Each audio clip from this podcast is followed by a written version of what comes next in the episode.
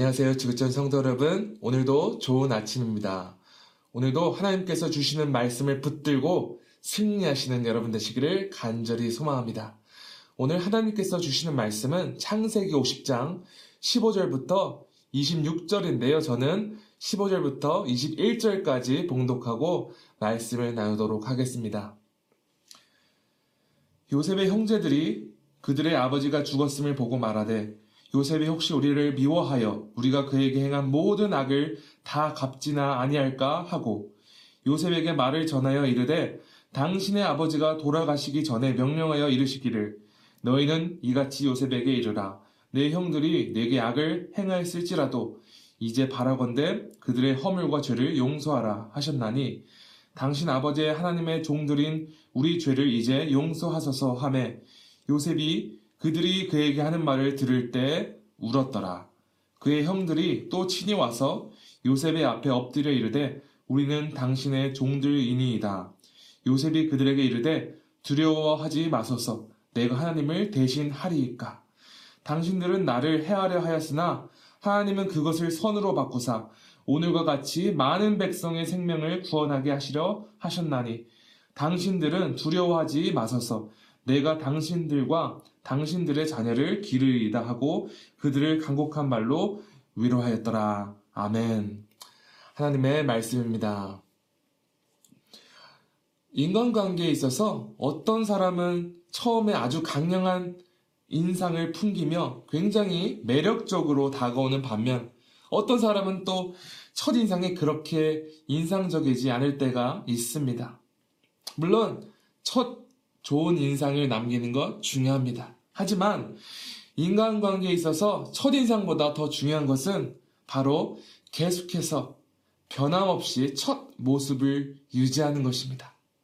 우리가 흔히 처음부터 끝까지 변함이 없는 사람을 한결같은 사람이라고 하죠. 관계에 있어서 상황과 조건에 따라 상대방을 대하는 태도가 바뀌는 사람은 절대로 한결같은 사람이라고 말할 수 없습니다. 상대방이 돈이 많던 좋던, 건강이 좋던 안 좋던, 자신에게 도움이 되던 안 되던 항상 변함없이 한결같이 옆에 있어주는 사람이 진정으로 좋은 친구이죠. 여러분 그런데 믿음에 있어서도 늘 한결같은 모습으로 살아가는 것은 매우 중요합니다. 진정한 믿음의 사람은 자신의 삶을 다스리시는 하나님을 늘 의식하는 사람입니다. 그리고 하나님을 삶 속에서 늘 의식하는 사람은 여러 상황과 조건이 아무리 바뀔지라도 자신과 늘 함께 하시는 하나님 앞에서 늘 담대할 수 있습니다. 그럴 수 있는 결정적인 이유는 불완전한 나의 계획 혹은 이 세상을 의지하는 대신에 모든 상황 속에서 한결같은 모습으로 오직 하나님의 완벽한 섭리를 믿고 의지하기 때문입니다.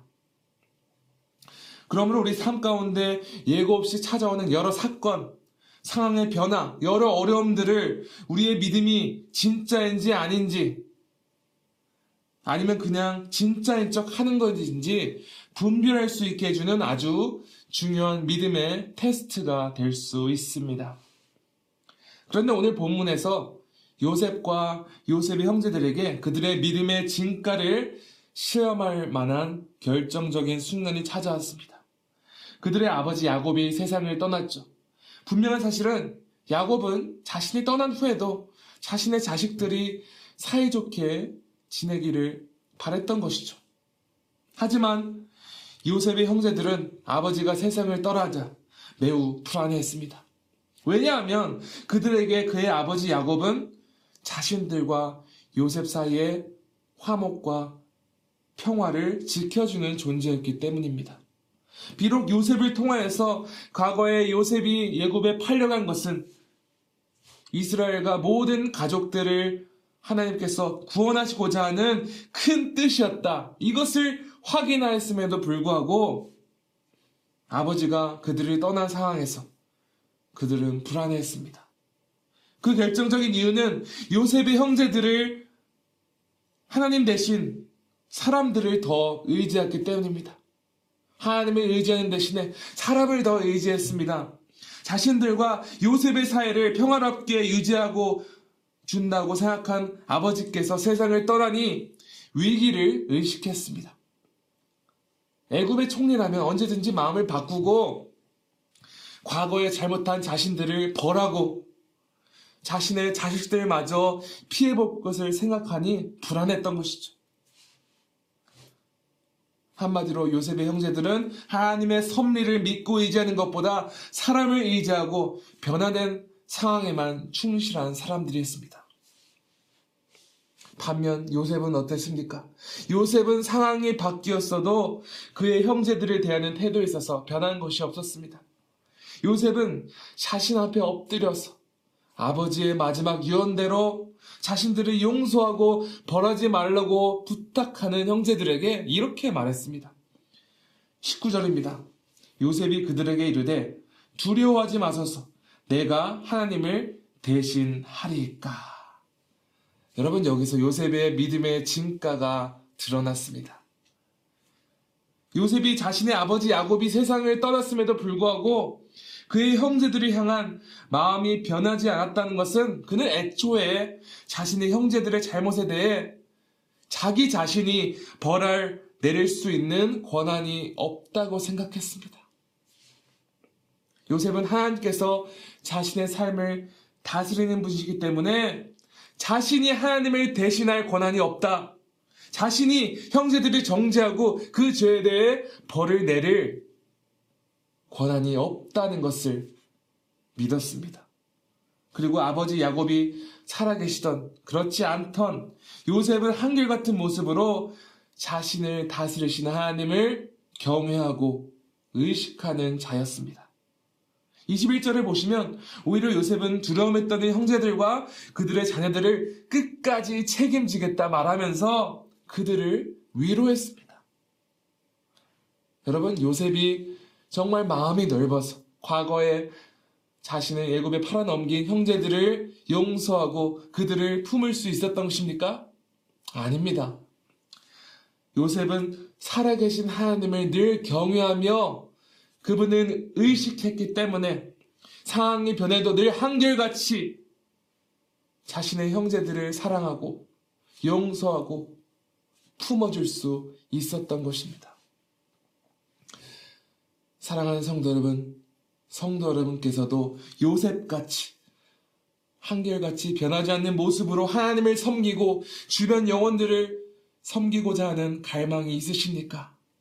그렇다면 언제라도 바뀔 수 있는 상황에 집중하지 마시고 오직 우리를 영원토록 다스릴 전능자 하나님을 경외하고 그분을 의식하는 여러분 되시기를 간절히 축원합니다.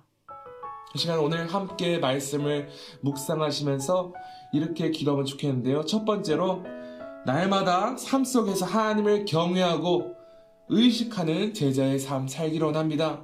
상황이 변하여도 눈앞에 보이는 상황에 집중하는 것이 아니라 오직 하나님만을 경외하고 의식하여서 더 많은 영혼들을 섬기고 또한 하나님을 항상 신뢰하고 의지할 수 있는 주님의 제자 되게 하옵소서.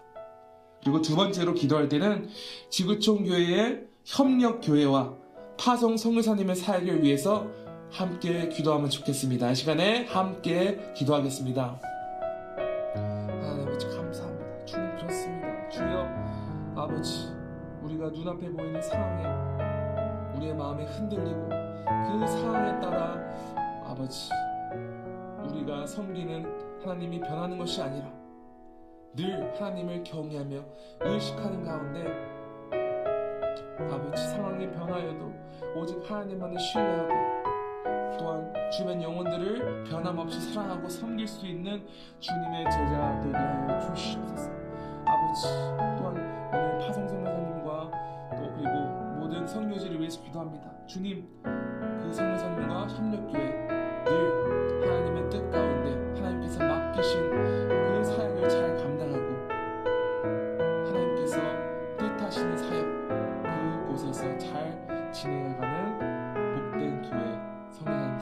주시옵소서.